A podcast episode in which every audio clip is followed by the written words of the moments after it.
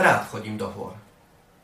Výstupy na vrchy dodávajú nielen dobrú kondíciu telu, ale celkom osobitne zušľachťujú aj ducha.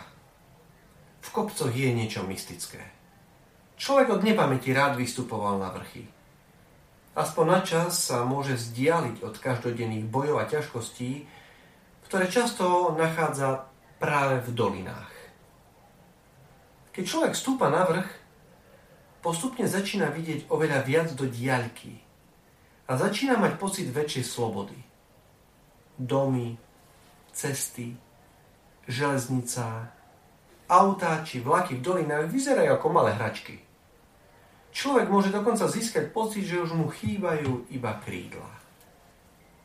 Túto túžbu človeka po akomsi nadhľade a peknom výhľade jasne symbolizujú aj mnohé vyhliadkové veže a rozhľadne, ktoré sa v posledných rokoch postavili.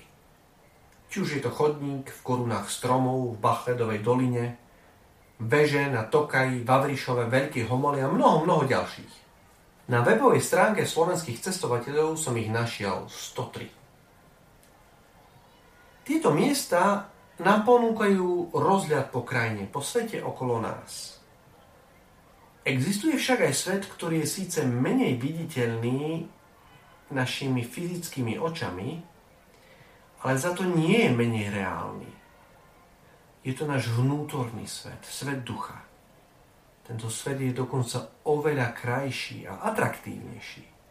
Je to svet vzťahov, svet rozímania, svet adorácie, svet hudby, svet umenia, svet lásky a celkom určite svet Boha.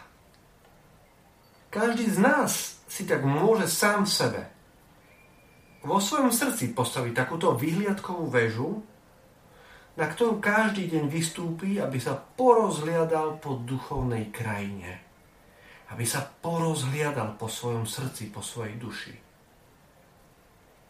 Okrem ľudských kráľovstiev tu totiž existuje aj Božie kráľovstvo liturgie ho opisuje ako kráľovstvo pravdy a života. Kráľovstvo svetosti a milosti. Kráľovstvo spravodlivosti, lásky a pokoja. Doprajme si teda skúsenosť aj s týmto výstupom v našom srdci.